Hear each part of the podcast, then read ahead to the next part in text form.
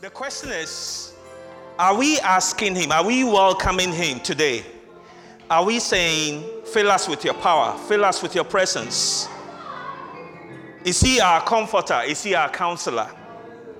That's who our Jesus is. That is what the Spirit of God is to us. He comforts us, He counsels us, He gives us wisdom, He fills us. You see, water quenches every thirst that we have. No matter how thirsty you are, no matter what you drink, apart from water, that quench, that thirst cannot be satisfied. So we must drink from that fountain. That fountain that fills up, fills us. It fills us and quenches that thirst because you see, the spirit, the water of the spirit reaches parts that nothing else can reach. So we need to rely on Him at all times. We need to say to ourselves every morning, speak to ourselves and say, Welcome, Holy Spirit. Once we're out of bed, our eyes are open in the morning, no matter what time it is. What we need to say is, Welcome, Holy Spirit. And we need to ask Him to fill us with His power, fill us with His presence. And we need to re- just confess that He is our comforter, He is our counselor. It is He that takes us through the day. And we need to ask Him, remember to ask Him for that water that quenches the thirst that is deep within us. The thirst that nothing else can reach, nothing else can touch, nothing else can relieve us of that thirst except the water of the Spirit.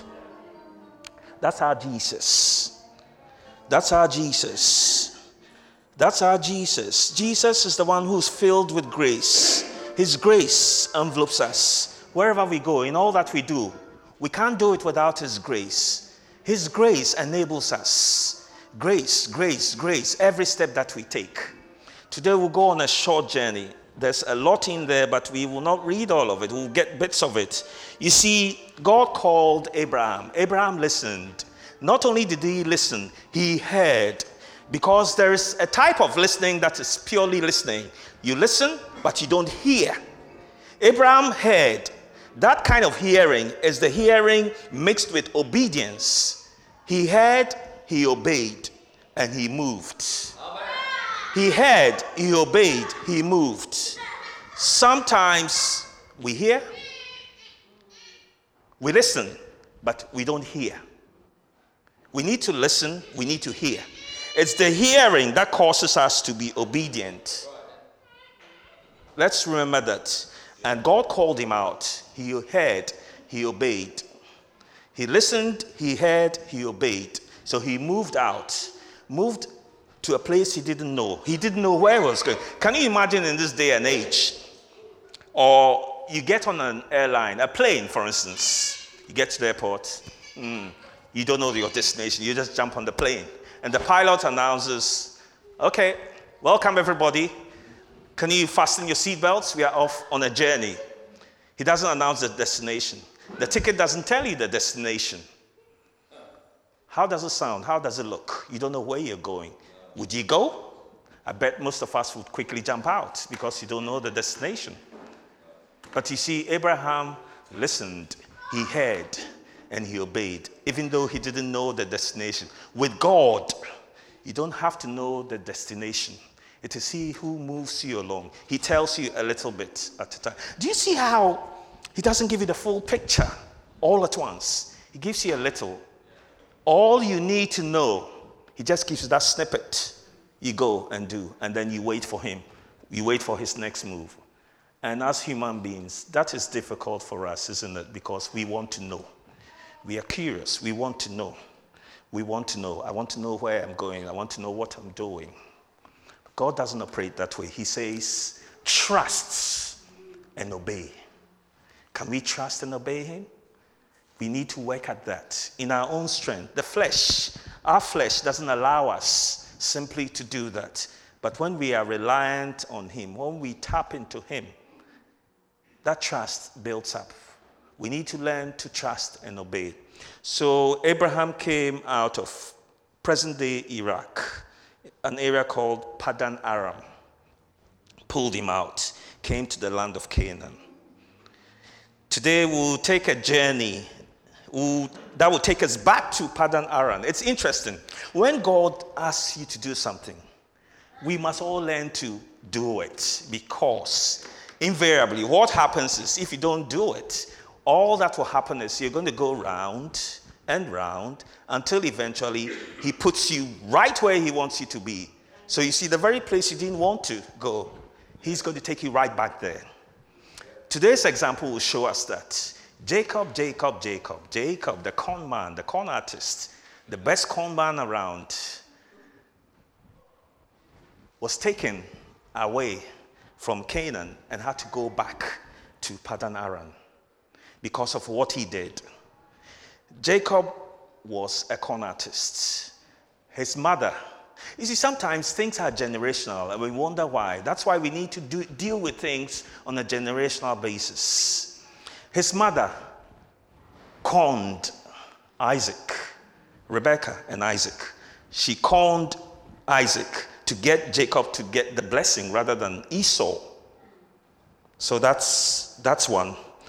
Jacob conned Esau. Jacob went back to Padan Aram. He went back to Rebecca's brother, who was called Laban. Today, my message is going to be about Laban and Jacob, two con artists. Who can outcon each other? Who cons one more than the other? It's kind of interesting. Two con artists. I, sometimes I just marvel at this. When you put two con artists together, who's going to excel? Which of them is going to excel? You have to, they have to keep constantly outsmarting each other. They're kind of interesting people. So you see, I think it runs in the family. Rebecca conned Esau out of his blessing. He, she got Jacob to take that blessing. Rebecca's brother was a corn artist. Number one. Her son was a corn artist himself. So he went back to his uncle Laban, who conned him and Jacob, in turn, conned his uncle. So, who can outcon their brother or their friend? It's kind of interesting. We'll look at that briefly. But the lesson here is you see, Jacob had to go through that in order for God to use him. We'll see in the journey, God did certain things. He had to go through in order that certain things that were in him that were not in parallel, or actually they were not in line with God's blessing over his life, had to come out. And this coming out meant that he had to go through certain things. He was conned and conned and conned. He in turn conned his uncle. But you see, eventually he came to a place where he gave it all up and learned to rely on God when he fought the, when he fought the angel. He didn't give up. He said, I'll not let you go until you bless me. That's our Jacob. So we'll quickly read some of this. Can we turn to Genesis chapter 30, please? Genesis chapter 30. It's always good to start from, periodically, it's good to go back to the beginning and work our way. And then when things come up, we go back to the beginning, work through it you see that Abraham, Jacob has gone back to where Abraham started off. I think this is the plan of God. Take things out of him. Okay, let's start again. Take things out of him, bring him to the place I want him to be, make him who I want him to be. So if we go to Genesis chapter 30, can we look at verses 25 to 31? This is getting towards the tail end. Let me give you a brief, because I don't want us to read all that. You remember um, Rebecca sent Jacob off to her brother Laban. And when Jacob went to Laban, he married Laban's children. He asked for the hand of Rachel, but the corn artist tricked him and instead gave him Leah. So he married Leah, and then he had to work an additional seven years to get the hand of Rachel, whom he wanted, right? So he got the two, two wives he was looking for. So he worked 14 years for the two women. Yeah? And after he had done that, he worked for Laban. And Laban was, at that time, wealth was, wealth was counted in terms of cattle and sheep. So he was a sheep farmer. He had sheep and goats, so he had lots of it. And um, Jacob worked for him, but of course, he conned him. His wages were next to nothing. And he came to an agreement with Laban that, okay, look, let's, I think there has to be fairness here. So let's do it this way speckled goats, striped goats, just doing this from memory, speckled goats, striped goats, and then you would take the plain goats. Would that be correct? So let's read it and we'll get it right. Verse, chapter 30, verse 25. We'll start from there and work through. After Rachel gave birth to Joseph, Jacob said to Laban, Send me on my way so that I can go back to my own homeland. Give me my wives and children, for whom I have served you, and I'll be on my way. You know how much work I've done for you. But Laban said to him, If I have found favor in your eyes, please stay. I have learned by divination that the Lord has blessed me because of you. Ah, you see the blessing here. When God blesses you, that blessing goes before you, it speaks out. People see the blessing of God over your life. So even this man here who wasn't of God, who didn't believe that, still saw the blessing of God over Jacob's life. You remember um, Isaac blessed Jacob. Isaac did bless Jacob, and those blessings had started taking effect. As, as, soon as he had laid his hand on him, those blessings were beginning to manifest in his life. But he had to go through certain things for the full manifestation of each and every one of those blessings. So we see here Laban saying that indeed he has been blessed because of Jacob. And he asked him, Name your wages, and I will pay them. Jacob said to him, You know how I've worked for you, and how, and how your livestock have has fared under my care. The little you had before I came has increased greatly, and the Lord has blessed you wherever I have been. But now, when, when may I do something for my own household? What shall I give you? He asked. Don't give me anything, Jacob replied. But if you will do this one thing for me, I will go on tending your flocks and watching over them. Let me go through all your flocks today and remove from them every speckled or spotted sheep every dark colored lamb, and every spotted or speckled goat. They will be my wages, and my honesty will testify for me in the future. Whenever you check on the wages you have paid me, any goat in my possession that is not speckled or spotted, or any lamb that is not dark colored will be considered stolen. Agreed, said Laban. But let it be as you have said. That same day, he removed all the male goats that were streaked or spotted and all the speckled or spotted female goats, all that had white on them, and all the dark colored lambs, and he placed them in the care of his sons. Then he put a three day journey between himself and Jacob, while Jacob continued to tend the rest of Laban's flocks. Jacob, however, took fresh cut branches from poplar, almond, and plane trees and made white stripes on them by peeling the bark and exposing the white inner wood of the branches. Then he placed the peeled branches in all the watering troughs so that they would be directly in front of the flocks when they came to drink. When the flocks were in heat and came to drink, they mated in front of the branches, and they bore young that were streaked or speckled or spotted. Jacob set apart from the young of the flock by themselves, but made the rest face the streaked and colored and dark colored animals that belonged to Laban. Thus, he made separate flocks for himself and did not put them with Laban's animals. Whenever the stronger females were in heat, Jacob would place the branches in the troughs in front of the animals so that they would mate near the branches. But if the animals were weak, he would not place them there. So the weak animals went to Laban and the strong ones to Jacob. In this way, the man grew exceedingly prosperous and came to own large flocks and maidservants and men servants and camels and donkeys. You see, then it says here, we'll quickly look at that 31, we continue reading that. Jacob heard that Laban's sons were saying, Jacob has taken everything our father owned and has gained all this wealth from what belonged to our father.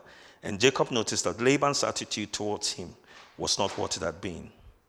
Then the Lord said to Jacob, Go back to the land of your fathers and to your relatives, and I'll be with you.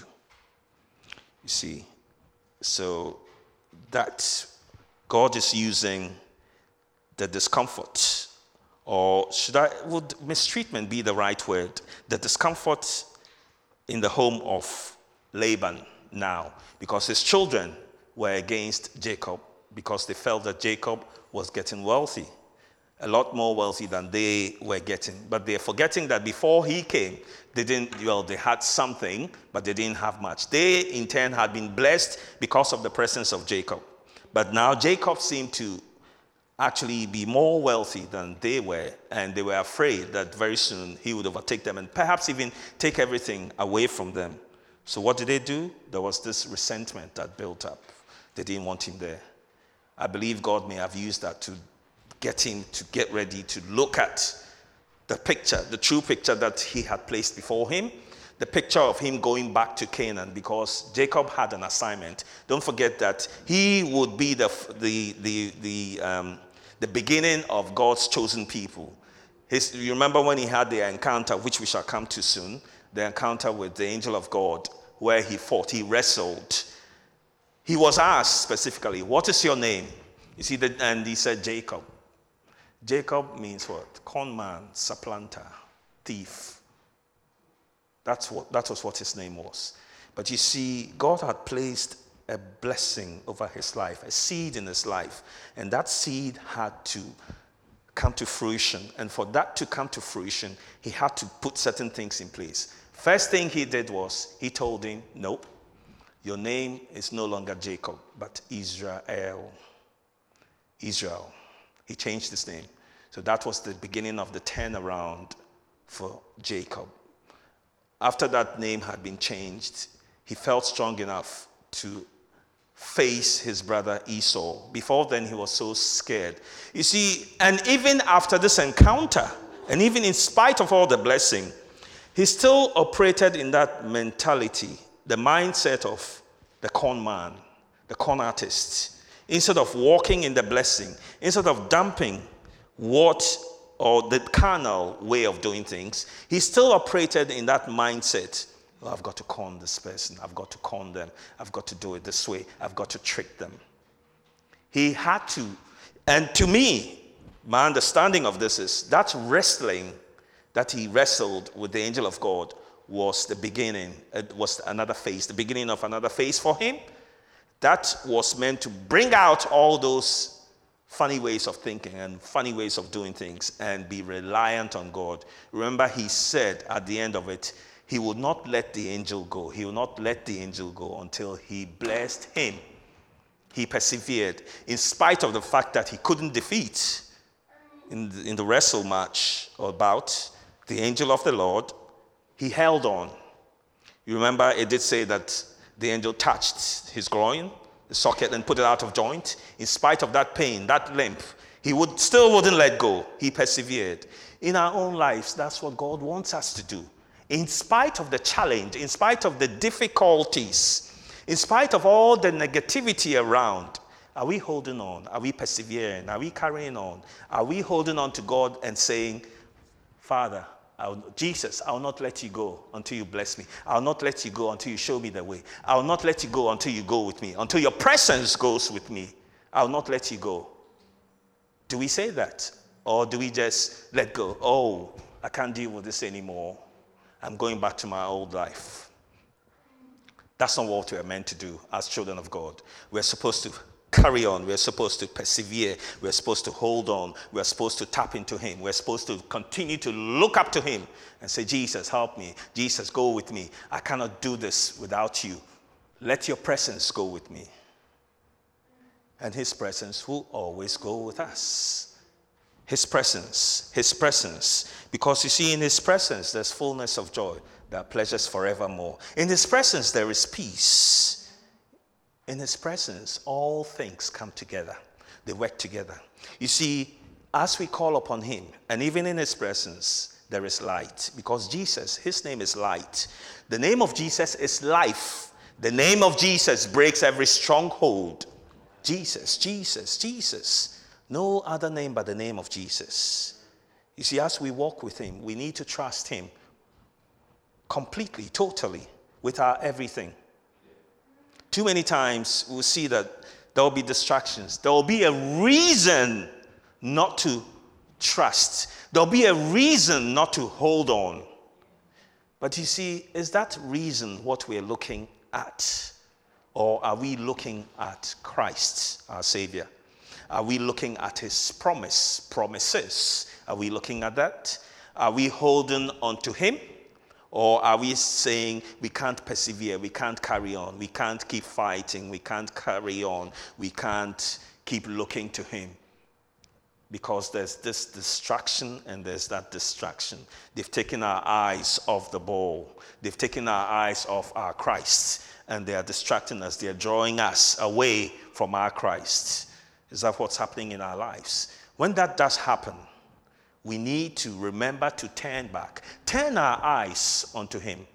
You know, there's that song that says, Turn your eyes upon Jesus and look to His wonderful face,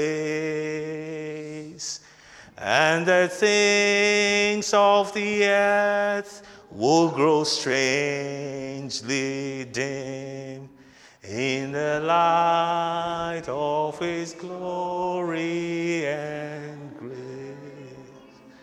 So when those distractions come, we need to remember this, the lyrics of this song. Sing it to ourselves. Sing, sing, sing, sing, sing. Praise, worship, praise, worship every day of our lives. Praise, worship Him. And you see, He dwells in our praises. As we praise and worship Him, you see, let's go back a bit. We need to come to the place where we create our own environments. Because the environment out there is hostile. So you need to create your own mini environment that immediately surrounds you. Forget all that is out there. Yes, it's there. But immediately surrounding you, you have to create that atmosphere. We need to create that atmosphere. We need to build that atmosphere. The atmosphere of the presence of the Lord, that we actually feel His presence. So He's surrounding us, He's around us, He's in us, and He's taking us through the environment out there. And as we are in Him and He in us, we can go through. We will go through. One thing we all need to remember is we have no ch- choice but to go through all that we see around us. But if we do it in our own strength, then we have a challenge, we have a problem. Because you see, very soon we get distracted and we look at the issues, the challenges, and we say, Ooh, I can't do that. You look at the enormity of the challenge, how big it is. But you see, you're forgetting one thing we have a bigger God. Our God is much bigger than the challenge. I'm not saying you need to deny the challenge. The challenge is there and it looks real. But there's something more real than that challenge that you see. Our God and our Lord, He is real. And He has said that He will never leave us, He will never forsake us. You see, and his promise is that he will go with us. He will be with us at all times. You see, in Romans 8:31, it does say to, this clearly to us. What then shall we say to this? If God then be for us, who can be against us? Who? Who? Who? Who? Who is big enough? That's what he's saying to us. If God be for us, who can be against us? And if He be for us, then we can go through whatever challenge there is. We will face challenges, we will face issues, we will face difficulties. But the thing is, we must remember not to let those challenges overcome them, overcome us. We need to overcome those challenges. We are overcomers as children of God. We are overcomers. Don't forget, we overcome by the blood of the Lamb and the word of our testimony. We are overcomers. So we shouldn't let challenges, difficulties overcome us. Yes, they will be there. I'm not saying they don't exist. Yes, they do. We see them with these eyes all the time. We hear things all the time. But the thing is, whose report will we believe? We need to Hold on to what the Word of God says. We need to believe the report of the Lord. His report says, We are free. He set us free. His report says, We are blessed and highly favored. His report says, We are seated in heavenly places, far above principalities and powers, rulers of the darkness of this age. That is what the report says. Do we believe that report, or do we simply believe the issues and challenges that we see as? Because they're real, we can see them with these eyes. But there's something more real than what we see with the eyes. Things that we cannot see with the natural eyes are more real than the things that we see with these eyes. Don't forget, in the first instance, we, like God, are tripartite beings. That's we are spirit, we are soul, we are body. It's not the other way around. The body doesn't come first. Before we are born again, yes, it's our body that we consider first, isn't it? That's first. I must satisfy my body. This is what my body says. Okay, that's what I'm going to do. But when we're born again, when we believe in our Christ, it's turned on its head. And there is that shifting where the spirit takes preeminence. The spirit becomes the first. So our spirit man, our soul, then our bodies. So we need to remember that. And in the spirit realm, because there is the spiritual realm, and that is more real than the natural that we see. So we need to hold on to the one who has created all these things and who has told us these things. And you see, if he's told us, then, and if we believe him, then we have to confess what he said, what his word says. We have to hold on. And we need to confess what he's told us over the situation or challenge that we see on a daily basis. Those challenges are there, they are real, they exist. And to go through them, to overcome them, we need power behind us, we need power in us we need power around us, not in our own strength, not any man's strength. We can't rely on any human being. Do you, am I, maybe I'm alone on this. You cannot rely on any human being. Human beings always fail, they fail you. Maybe some sitting here have never had anybody fail them. No human being has failed you. I have had people and things disappoint me several times. You see, and we are not to rely on that. We are to rely on our God. Because you see, our God never fails. He never fails, no matter the challenge. He doesn't fail. He is not saying that we will not go through issues. Those issues and challenges will come our way and they will fight us every day. But then, whose report do we believe? We need to believe the report of the Lord. Jacob, Jacob, Jacob, Jacob, Jacob struggled with the angel of the Lord. You see, before he met that the angel, he divided his family. He, he, his family had become large. Interestingly, he went as a single human being, went into Padan Aram, where Abraham started from. And because of the blessing over him, he gained wealth, came out with wealth back into Canaan, back into his destiny, back into what God had already planned, what God had already prepared. He came with the wealth. You see, we can this can be on a parallel with, hmm, let's say, how the Israelites went into Egypt. They went poor, they went struggling, they went suffering.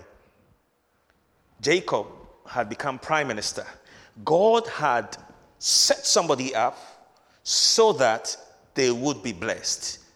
God had used Laban, the corn artist, for Jacob to get his blessing. God used Joseph in Egypt for the Israelites to get their blessing. They went in poor, God brought them out wealthy. They came out with the wealth of Egypt, didn't they? They came out of Egypt with the wealth of Egypt. That's what God does. So you see, He didn't prevent them from going through or going into the challenge. He didn't stop them from actually going through the struggle or the suffering they had to go through, but He had a purpose. In all that, there was a plan, there was a master plan. God always has a master plan. He always does. And the, the, the challenge with us, I can talk for myself, I can't talk for anybody else. The challenge with me is that sometimes we want to see the whole picture, don't we? We want to know everything the start, the middle, the end. We want to know that. That's a natural thing. But God doesn't work that way. He will just give you snippets. He tell you, go here, do this. He just show you something small. And then it's done, and you're thinking, you're marking time. All right, done it. What next? Okay. And you see, that's where the challenge is. Sometimes, after that has happened, we think God has forgotten us. Oh, uh, maybe God has forgotten. Let me help God. We like helping Him, don't we? Let me help God. And then we go off and do things on our own. And it becomes difficult there is a challenge with what we go out to do on our own. And hmm, as it's not part of God's plan, He works to get it out of you. So you find that you're stuck for a while, or you go around in circles for a bit. You just keep going around until you're ready to let go. Then He puts you back where He wanted you to be in the first place. So you see, why waste time? You'd have saved yourself, or let me talk myself. I would have saved myself a lot of trouble and bother by simply sitting and waiting or looking up to Him and waiting. Lord, lead me. Lord, show me. And sometimes He's quiet. And that's the difficulty. He's quiet. We can't stand that silence. We can't stand that waiting period because He says, wait. When he's that, all it simply means is we need to wait. But we're not people who want to wait, are we? No, no, no, no, no, no, no, no, no. Look at the way we lead our lives. Everything is instant, isn't it? Um, we can't even wait to cook properly. We want the shortcut, the quickest and easiest way to cook the food, to get the food ready so we can eat. There we go. Or even go for a takeaway. There we go, you see? We go for a takeaway. That's the human nature, isn't it? But you see, to get the best, we need to have it prepared properly, layer by layer. We need to build things up, precept upon precepts. That's what we need to do, building up graduals, layer by layer, step by step. All we want to do is there straight up rather than layer, layer, layer. You see, by doing that layer, layer, that layered attitude, that layered mentality, that layered way of building, we get a stronger foundation. You get that solid foundation and you, you can stand on it and then you can move forward. Whereas if it was jumping to the top, you don't know what sort of foundation it's, is there. Can that foundation hold? Will it anchor you when the storms come, when the wind blows, when contrary winds blow? will that foundation that you're standing on, that layer that you're standing on, will it, will it hold? Will it continue to support you? That's what we need to ask ourselves. That's why we need to rely on Him. You see, so He took the Israelites in poor, worked on them. They went through struggles, but He brought them out with blessing. He brought them out to a land filled with blessing. So you see, he gave them blessing all around. They came out with wealth. They went to, into a land filled with blessing. They walked into promise. And that's what God has said for each and every one of us. I don't know why I say us. I need to talk to myself. That's what God has said that I need to, rem- to remember. You see, because He said, I will never leave you nor forsake you and he says, I'm blessed and highly favored. I confess that every day. I'm blessed. The blessing of the Lord, it makes rich and adds no sorrow. You see, we may go through the water, we may, as Psalm 66 says, we may go through the water, we may go through the fire, but He brings us out to our wealthy place. So He does not say that we will not go through difficulties or challenges.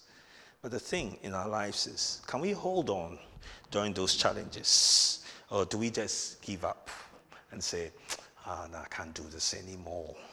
This is hard. I know sometimes we really want to emphasize something that's difficult instead of saying it's hard. It's hard just to show that it's really challenging. But you see, we have a God who is capable of breaking that hardness. He's capable of doing it, breaking it to bits. He will take you right through in his power. You see, he's the one who spoke to the wind. Peace, be still. Can you imagine a storm raging around everyone? He was asleep.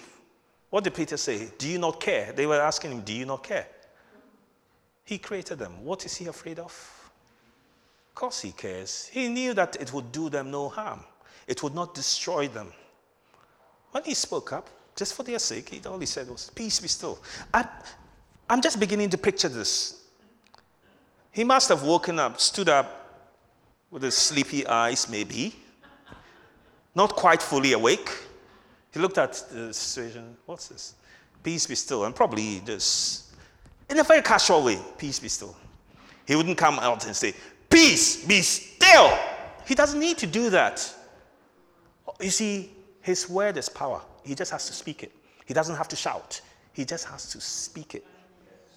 Peace be still. That's all he needs to do. And it will obey. It will obey every situation. You see, everything that happens around us, everything has an ear. Ooh, what did Ben say? Yes, it's not controversial, it's true. Everything has an ear, everything can hear, and everything can be commanded. You can speak to situations, you can speak to issues. And when there's the power of God behind those words, when the word of God is part is mixed with those words, those situations, those issues, those challenges have no choice but to obey. It's not you and the individual that they're obeying, but the word of the Lord. They have no choice but to obey. All Jesus said was, Peace be still. He didn't come stretch forth and say, Peace, hey, peace. No. All he said was, Peace, be still. And there was total stillness. That is the power of our God. He created everything, He created all. I'm struggling right now because you see, I've prepared my message and I've totally moved away from that message. Why? I don't know. what I'm saying to you now is not what I've prepared here. I started talking about it. And then now I'm talking about something else. Why? I don't know. I don't know. I don't know. And that's the way God works. So I'm not going back to this because I cannot. Because I don't want to be arrested further by the Holy Spirit. I, I don't know where those words, honestly, I don't know where those words came from. I've got my message here. And I started talking about it. I read the scripture, I started talking about it. Then it shifted to another. I, Sorry, I can't explain that. So I just can't explain it. But you see, that's how our God works. That's how our God works. And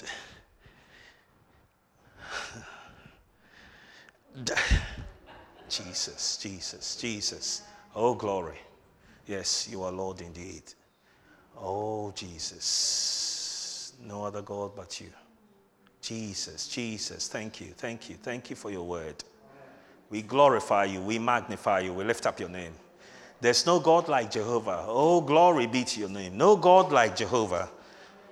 Oh, Lord, yes, Lord, we thank you for your word. We thank you that you move and live in us.